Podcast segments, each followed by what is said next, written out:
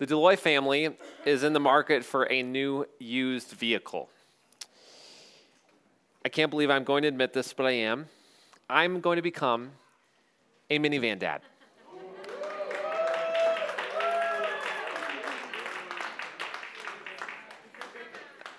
I'm crying inside that you're cheering because you're mocking me. Uh, we've realized that two boys, a dog, and all of the supplies that come with it require a little more vehicle than a little hatchback.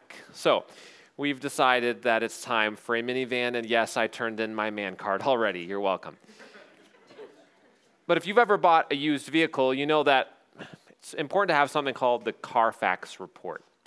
You buy a used vehicle, you want to know the history, the repairs, the owners, all of those things. You can get that by spending $30 or so on this report. You use the VIN number, and you can find out the history of the car you're interested in buying. So, a couple weeks ago, Hannah and I were seriously looking at a car. So, I did what a responsible adult would do, and I paid way too much money to get this Carfax report before I test drove the vehicle.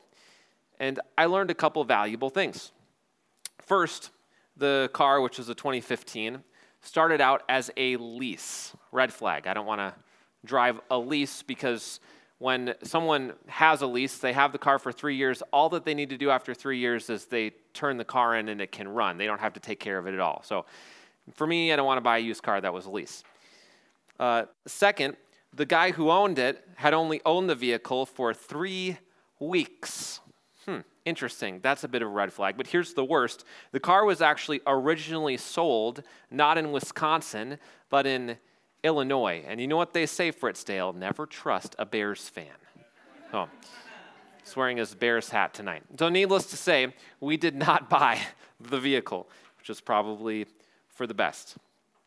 But I can't imagine not buying a car without the Carfax report. You need to know the history, you know the background. Somebody could change the odometer and you wouldn't know it, but you could still find it out on the report. There could be a major accident, it could have a salvage title. You can learn all of these things with the report. You need the report. Have you ever heard a believer or Christian say something like, I'm a New Testament believer? Ever heard that before?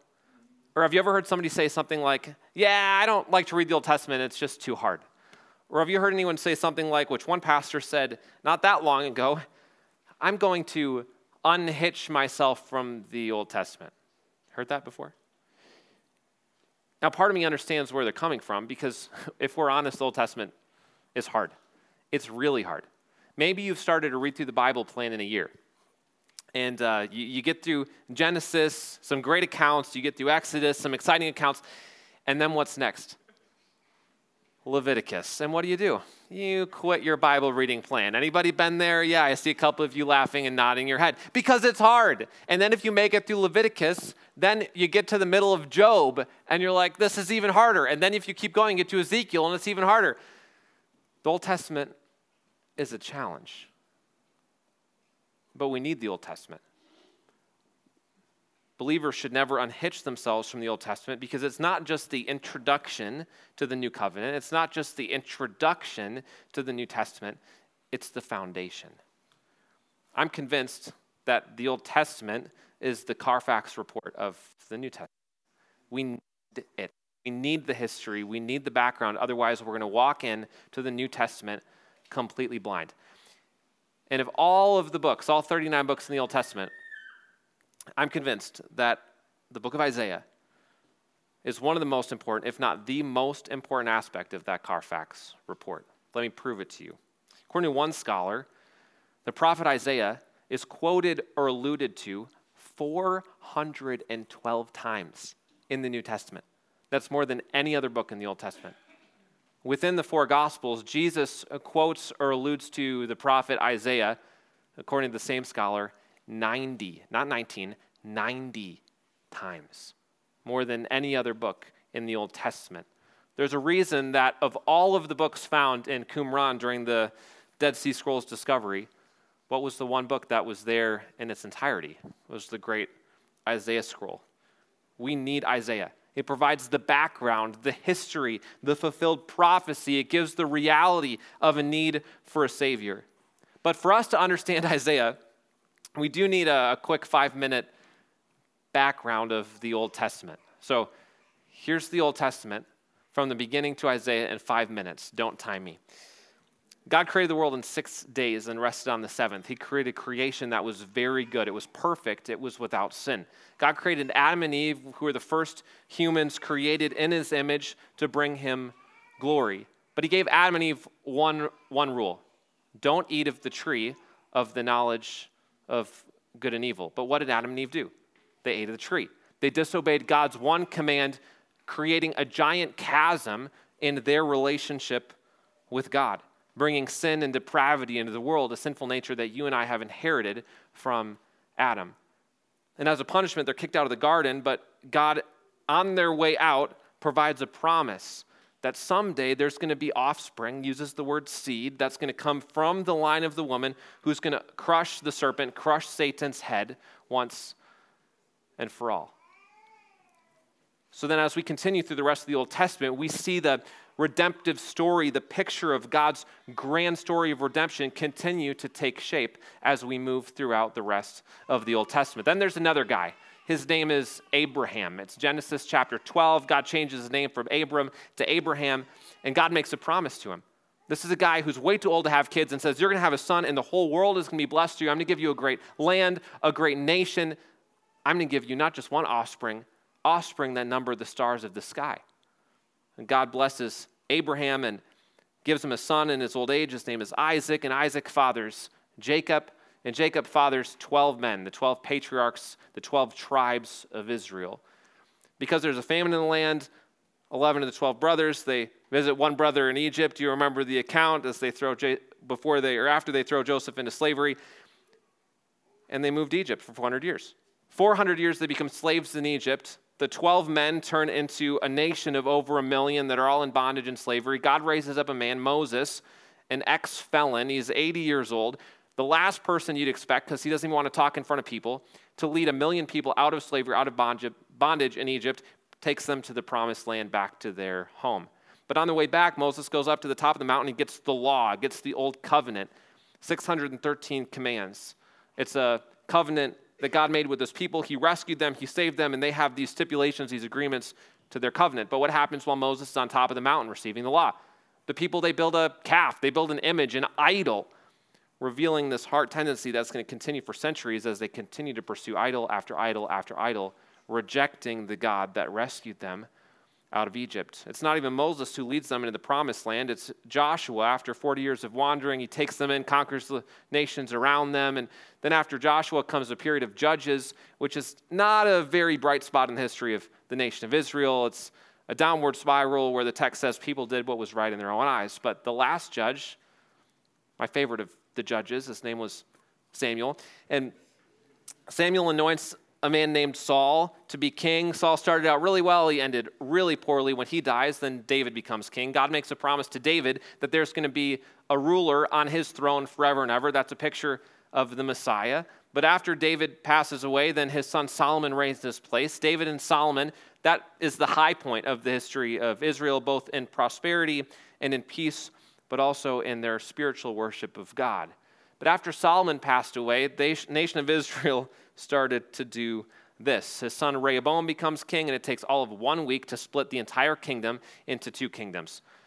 He becomes king over the two southern tribes, and Jeroboam, who is a former servant of Solomon, becomes king over the two or the ten northern tribes. Then the ten northern tribes are what we now call Israel. The two southern tribes are what we call Judah, made up of the tribes of Judah and Benjamin. The, uh, the capital of the two southern tribes is Jerusalem, capital of the ten northern tribes, Israel is Samaria. That split happened in 930 BC. This is family. They all can trace their lineage back to Jacob, but there's a lot of this that happens in the next 200 years as there's skirmish after skirmish between the two nations. So, over the next 200 years, the 10 northern tribes, the nation of Israel, they have zero good kings. Zero kings that follow after the Lord. The two southern tribes, Judah, they have six good kings, six kings that follow after the Lord in the next 300 years, which is why the 10 northern tribes didn't fare quite as well. In 721 BC, God raises up the Assyrians and completely destroys the 10 northern tribes, deports them out of the land, and they are lost in the pages of history. Meanwhile, the two southern tribes, Judah, they were conquered by Babylon in 586 BC and exiled for 70 years into Babylon. There's your quick history of the nation of Israel. So, where do we find Isaiah in the mix? Well, Isaiah started his ministry in 740 BC. He served as a prophet for almost 40 years, maybe over 40 years, up until 700 BC. He served the two southern tribes, Judah, capitals, Jerusalem. That was his audience primarily. If you have your Bibles, look at Isaiah chapter 1.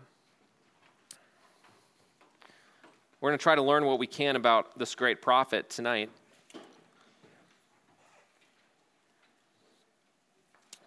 All I want to start with is just uh, by reading the first verse of Isaiah, and we'll talk a little bit about the prophet. Here's what it says The vision of Isaiah, the son of Amoz, which he saw concerning Judah and Jerusalem in the days of Uzziah, Jotham, Ahaz, and Hezekiah, kings of Judah. There's not too much more than uh, what we know about Isaiah than what we see in this text. Here's what we do know his father is Amoz. Jewish tradition suggests that his father's brother was Amaziah, who was a king in Judah, which means that Isaiah probably has royal blood, which makes sense because throughout the book, he has maybe unparalleled access to the throne. He's talking to the king a lot. It seemed a bit unusual, could be because he had royal blood. The name Isaiah means Yahweh, God, is salvation, which is an appropriate name for the content of his book. But a portrait, a biography of Isaiah, frankly, isn't possible because there's almost zero self disclosure in this book. Or in 2 Kings 18 and 19, where we learn a little bit more about him. Jewish history tells us that Isaiah was martyred by Manasseh, a very evil king following Hezekiah that he was actually sawn in half. That could be the reference in Hebrews 11:37 in Old Testament saint who is sawn in two. Scholars are divided, though it seems very possible that that's how Isaiah's life ended. But beyond that, we don't know much about him, which is intentional, because Isaiah takes our focus off of the human author and points it to the divine author. But Isaiah's ministry, to the two southern tribes, the nation of Judah, 740 to 700 BC. It was a tumultuous time for the people of Israel. It was not a peaceful half of the century. There was conflict all around, and everyone seemed to want that little piece of real estate in the Middle East. But why? Why did the nations around Judah seem to care so much? For a couple reasons. One, it was a very beautiful and fertile land. But two, it was right in the middle of this trade route between Africa and the rest of the world, is a very hard piece of real estate to ignore. But at the time, the nation of Assyria was the global superpower. Assyria is located in modern day northern Iraq. And to start the century, there were some less than competent rulers in Assyria. That changed when Tiglath-Pileser uh, the third assumed the throne in 745 BC, and he started ransacking the world, including Israel and Judah. So the nations had a choice. Are we going to be pro Assyria? Are we going to make an alliance with them? Or are we going to do what God wants? And are we not going to trust in this foreign nation for our support? Israel, the northern tribes, had a very anti Assyria sort of response. They wanted nothing to do with them. Meanwhile, King Ahaz, who was an evil king in the, in the south, he took a pro Assyria position. He started paying tribute to the Assyrians to try to get them on their side. And Isaiah knew, you could read that in Isaiah chapter 8, it was a bad idea. They were going to keep demanding more and more and more, and it was just going to end in war. And he was correct. But the tides changed when Tiglath-Pileser died in 727. A new king, Shalmaneser, resumed or assumed the throne and then he conquered the 10 northern tribes in 721, and they were lost in the pages of history, what we call the 10 lost tribes. Meanwhile, Hezekiah, a new king in Jerusalem, had a total opposite foreign policy than his predecessor Ahaz. He decided that he was going to be defiantly anti Assyrian, which was a good thing, except he decided to look to Egypt for help instead. Isaiah calls Egypt a broken reed. They always overpromise and underdeliver, which is what happened. He paid them off, and then they never came to their aid. But he was anti Assyrian, which didn't work out very well for his foreign policy. The Assyrians besieged Jerusalem. If it wasn't for God's miraculous intervention, which we'll read about in a couple of weeks, the nation would have been completely wiped out. If you'd like a deeper dive into the history surrounding Isaiah and Judah and Israel during this time, 2 Kings would be a great parallel to our Isaiah study. But for Isaiah's audience, that was the people of Judah from 740 to 700 BC, not an easy time in history. There was always a fear of war. There was always a, a, fear of being attacked. And they were not a powerful nation. They were not a mighty nation. They were not an overly populated nation. They knew that they could never withstand the Assyrians. So there was a fear one day, maybe even tomorrow, their life would change forever, that either they'd be killed or they'd be deported and life would change. We know nothing of that, do we? We don't live in a constant fear of attack. We don't live in a constant fear of war. We know nothing of that. The only modern day parallel would possibly be what it would be like to live in a nation like Ukraine today. The fear of everything changing in a moment, the fear of an attack at any moment. That's what it was like for Isaiah's audience. So the people had a choice. What are we going to do? Are we going to trust in God? Are we going to trust in his promises? Are we going to follow his law? Are we going to pay off Egypt? Are we going to pay off the Assyrians and hope for the best? Both Ahaz and Hezekiah, two of the kings that Isaiah served underneath, they gave in to the pressure, but Isaiah was relentless in his preaching. Jerusalem was his home, so he was invested. And he never wavered in his commitment to worshiping God and preaching his word alone, proclaiming God's truth. Isaiah over and over again called his people to repent. So last week, if you joined us at Mission Coffee in Mosinee, we had a great night of worship, and our outline was Isaiah 6, this beautiful, dramatic throne room experience where Isaiah has a, a vision of God's glory on his throne, and, and then he's called and commissioned into ministry. If it's me, I would expect Isaiah 6 to be the first chapter, the beginning, but it's not. He gives us five chapters of introduction that lead up to chapter 6, and that's where we're going to be tonight as they set the stage. So, as we continue in Isaiah chapter 1, I'll read parts of the rest of the chapter starting in verse 2. Hear, O heavens, give ear, O earth, for the Lord has spoken. Children have I reared and brought up, but they've rebelled against me. The ox knows its owner, the donkey its master's crib, but Israel does not know. My people do not understand. Ah, sinful nation a people laden with iniquity, offspring of evildoers, children who deal corruptly. They've forsaken the Lord. They've despised the Holy One of Israel. They're utterly estranged. Why will you still be struck down? Why will you continue to rebel? The whole head is sick. The whole heart is faint. From the sole of the foot even to the head, there's no soundness in it, but bruises and sores and raw wounds. They're not pressed out or bound up or softened with oil. Let me pause there. That's how Isaiah begins its his prophecy. I wouldn't call it a soft or an easy start to the book, but Isaiah paints a scene. Imagine that you're in a courtroom, that the nation of Judah is on trial. They've rebelled against God, they've broken their covenant with Him, and God begins to heap accusation after accusation against them. The structure of this chapter is much like that of an ancient legal case where God is the prosecuting attorney. And if God's the prosecuting attorney, good luck. He calls his witnesses to the stand. Look what he says in verse 2 Hear, O heavens, give ear, O earth, for the Lord has spoken. He calls the entirety of his creation to the stand as witnesses against the tyranny, against the rebellion, against the rejection of his people. God calls Judah his children. It's an instant reminder of God's covenant relationship with his people, the promise that he made. Think of all the things that God did for his people in the Old Testament. He rescued them from Egypt. He brought them back home to a beautiful land that the text says was flowing with milk and honey. He miraculously provided food for them in the wilderness for 40 years. He provided them a hope and a future and protection from their enemies. God kept his half of the covenant, his side of the covenant, flawlessly, but not Israel. God gave them 613 commands because God chose them, not by anything that they've done. He chose them to be His people completely because of His purpose and grace. And as a response, they were called, they committed to following God's 613 unique commands in the Old Testament. And Jesus rightfully summarizes these commands in two laws. Do you remember what they were?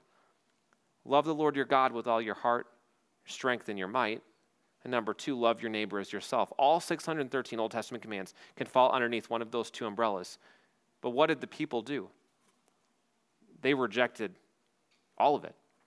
They did not obey God's command. They did not fulfill their half of the covenant, and they find themselves on trial. Consider the charges that come just in the first couple of verses. My children have rebelled. God says that the ox knows its owner, but Israel, they don't know God. They're filled with sin and iniquity. They've abandoned the Lord, they're estranged from Him. And they're not just apathetic, they've actively rejected, actively abandoned, and actively despised God. They deal in corruption. Their head is sick, which means their leadership is infected, which has inflicted the entire body. The sin is chronic and it's terminal. And they've done nothing to tend their wounds. They see the spiritual condition, they see the gross, rotting flesh, but they've left it. They're apathetic. It's a bleak picture of their spiritual health. These are serious charges.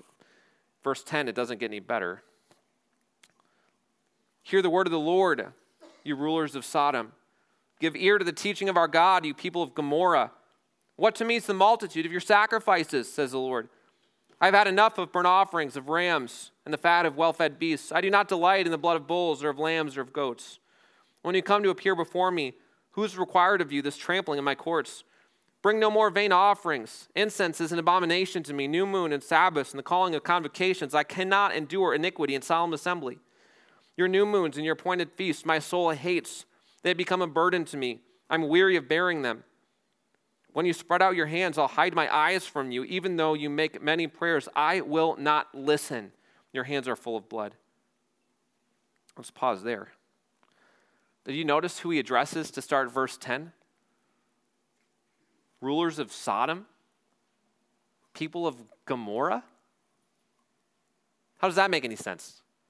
Isn't Isaiah writing to the people of Judah? Aren't Sodom and Gomorrah other nations? Well, they were, but you remember what happened. God destroyed Sodom and Gomorrah by fire in the day of Abraham, hundreds and hundreds of years before. He's not talking to Sodom and Gomorrah, it's a nickname. God is calling his people Sodom and Gomorrah. When you wanted to talk about sin, when you wanted to talk about evil and rebellion in Isaiah's day, the worst comparison is Sodom and Gomorrah. Today, it would be like comparing someone to Jeffrey Dahmer. This is not a compliment. He calls his people the highest evil, the worst way to describe their sin. But then God asks an intriguing question and says, what to me is the multitude of your sacrifices. God's not being sarcastic. They were legitimately sacrificing, and not just a couple times. It talks about a multitude of sacrifices, and, and they offered burnt offerings. They remembered con- convocations and, and new moon and Sabbath. In other words, they were being really good Jews. They were doing all of the things that they were supposed to do. Yet God rejects their formal acts of worship. Why? because they worshiped God with their lips, but their hearts were far from Him. Not only were they sacrificing to Yahweh, but at the same time, they're sacrificing to Baal and the other gods of the nations around them. They rejected the poor, they refused to help the widows, they dealt in corruption. How does verse 15 finish? Your hands are full of blood. They're filled with injustice and oppression. They're depending on foreign nations for aid. They're not trusting the Lord. They would show up to the temple, they'd show up to the synagogue, they'd worship on the Sabbath, but they would do nothing the rest of the week. Their worship didn't come from a heart of humility, it came from a heart of wickedness, it came from a heart of pride. Their behavior indicated that they really rejected God. But after God equates their wickedness with Sodom and Gomorrah, then what would you expect next? A sentencing? I'd expect God to bring down the gavel and condemn his people to life in prison, right? It's not what comes next. Look at verse 16. Wash yourselves, make yourselves clean, remove the evil deeds from before my eyes. Cease to do evil, learn to do good, seek justice, correct oppression, bring justice to the fatherless, plead the widow's cause. Verse 18. Come now, let us reason together, says the Lord. Though your sins are like scarlet, they shall be white as snow. Though they're red like crimson, they shall become like wool. If you're willing and obedient, you shall eat the good of the land. But if you refuse and rebel, you shall be eaten by the sword. The mouth of the Lord has spoken. That is absolutely incredible language.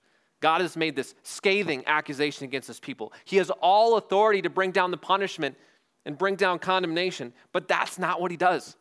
He offers them a second chance. There's still time to renew their covenant, there's still time to follow the Lord. He's not finished with this people, but it requires change, it requires action. Wash, be clean, stop doing evil, do good, seek justice, stop oppression. How would we summarize those words in one command? Repent. Repent. Turn from your wickedness and turn to God. Verse 18 has to be one of the coolest verses in all, Isaiah, all of Isaiah. I'm going to read it again. Come now, let us reason together, says the Lord. Though your sins are like scarlet, they shall be white as snow. Though they're red like crimson, they shall become like wool.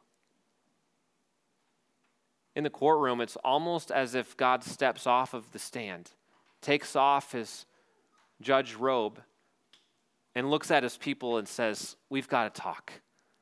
He gives them an invitation to have a conversation, to say, I know there's an issue. I know that there's a divide in our relationship, and we've got to talk about it. I want to give you a second chance.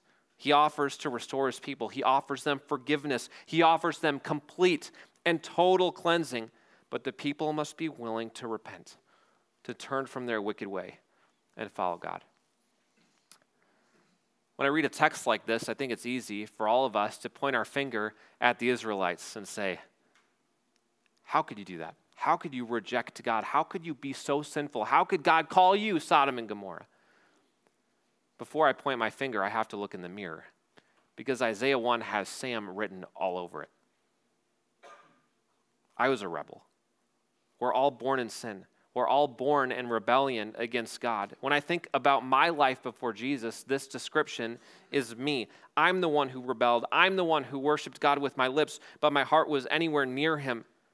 I'm the one who didn't know him, him who was filled with sin and iniquity and just didn't care. That was me. This text applies to me even better than it did to Isaiah's audience because none of us are born righteous. We are all born sinners, enemies of God in need of a heart transplant. But then we get to verse 18, a verse that completely foreshadows the cross because we can't save ourselves. We need a Messiah. We need a Savior who could be our once and for all sacrifice, who would offer us a new heart, replacing our heart of stone with the heart of flesh, who would promise the Holy Spirit, who would begin to change us from the inside out. We need a perfect sacrificial lamb who would take away all of our sin in one act of redemption on the cross. Verse 18 is Jesus. Verse 18 is the gospel it applies to you and I even better through Christ than it did to Isaiah's audience. I hope that we can look in the mirror at Isaiah 1 and see ourselves. That we're more sinful and wicked than we could ever imagine, but we're more loved and accepted in Christ than we could hope or dream. That's Isaiah 118. So as we think about this text, three things I want us to consider tonight. You already heard me say the first one is repent repent. Some of us here tonight, some of you here need to, what I'll call capital R, repent. When you look at Isaiah chapter 1, your life looks like 10 through 15. You're not to verse 18 yet. Or maybe you come to church, you come to young adults, and you talk a really good game, but you know that your heart is far from God. You know that you haven't trusted Christ as your Savior. Or maybe you know that you haven't yet believed in Christ. Maybe you depend on your own resume and you think that because I'm a, a pretty good person, God's going to let me into heaven someday. That's not how it works. We need a heart transplant. And that's only something that God can do. That happens the moment that we turn away from our old way of life and we follow Christ. That capital R repentance, it's not something we can do on our own. It's something that God's Spirit has to do inside of us. That repentance takes the form of a request Father, change my heart, turn my heart towards you, give me the strength to follow you. Repentance comes through the power of the Holy Spirit the moment that we trust in Christ as our Savior. If you're here tonight and you don't know Christ, you've never trusted Him as your Savior, you've never, by the power of the Spirit, turned away from your sin and believed in Jesus, that is the most important decision you can make. Eternity is literally weighing in the balance. Don't leave tonight without knowing that you know Jesus. But for all of us that know Jesus, if you believe in Him, if you're adopted in His family, then what I'll call lowercase r repentance has to be part of our life every day.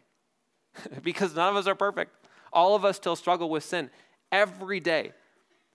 And we have to keep repenting. We have to be people who are really good at not just confessing our sin to the Lord, but repenting, turning away from it, and following Him.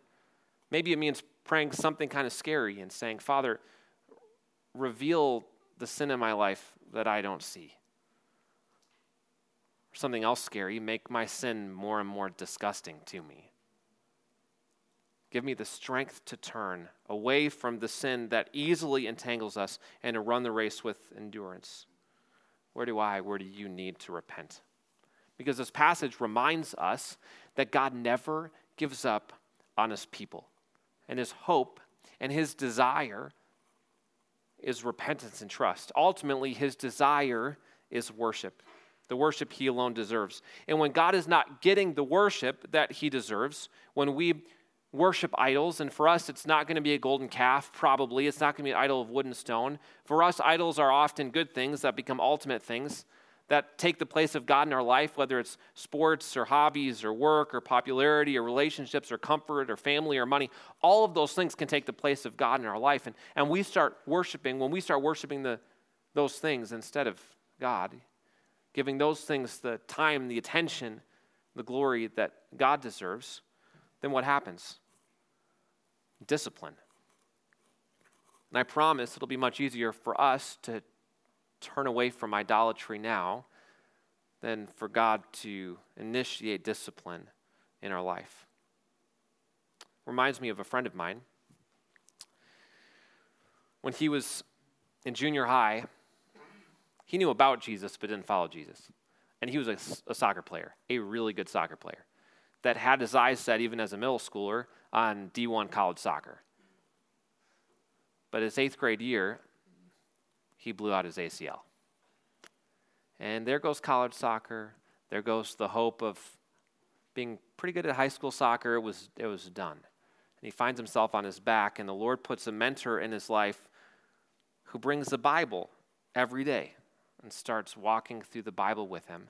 And while he's rehabbing from his ACL, surgery, he accepts Christ. Soccer was the idol in his life. God removed the idol and replaced it with something better. And now he would say the ACL injury is one of the best things that ever happened to him. Hard to say in the moment, isn't it? We all need the Lord's discipline in our life at some time or another. It also fits in with parenting. Our Hannah and I's oldest uh, is two and a half, which means he likes to push some boundaries sometimes. and he's at the point of his life where he's understanding what boundaries are and that it's kind of fun to test them and see if mom and dad are actually serious. So we have conversations that sound like this, I, not even daily, probably hourly. Say, please do not throw your toy at the dog. If you throw your toy at the dog one more time, you will receive discipline. Please choose to obey. And then he has a choice. What's he going to do? Is he going to choose obedience or is he going to choose disobedience, which results in discipline? Life is much more pleasant for our son when he chooses obedience. The same is true for us. God is after our heart affection life is going to be a lot more pleasant for us when we choose obedience on our own. But if God doesn't get it, then He's going to initiate corrective discipline in our life.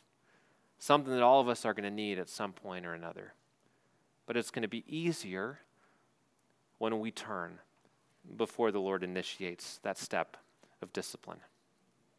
He's after our heart, He wants our worship. Because God doesn't care just about right actions, He cares about our heart. And that's our second thing tonight. A heart of worship is more important, is greater than lip service. the people of Judah, they worshiped God with their lips.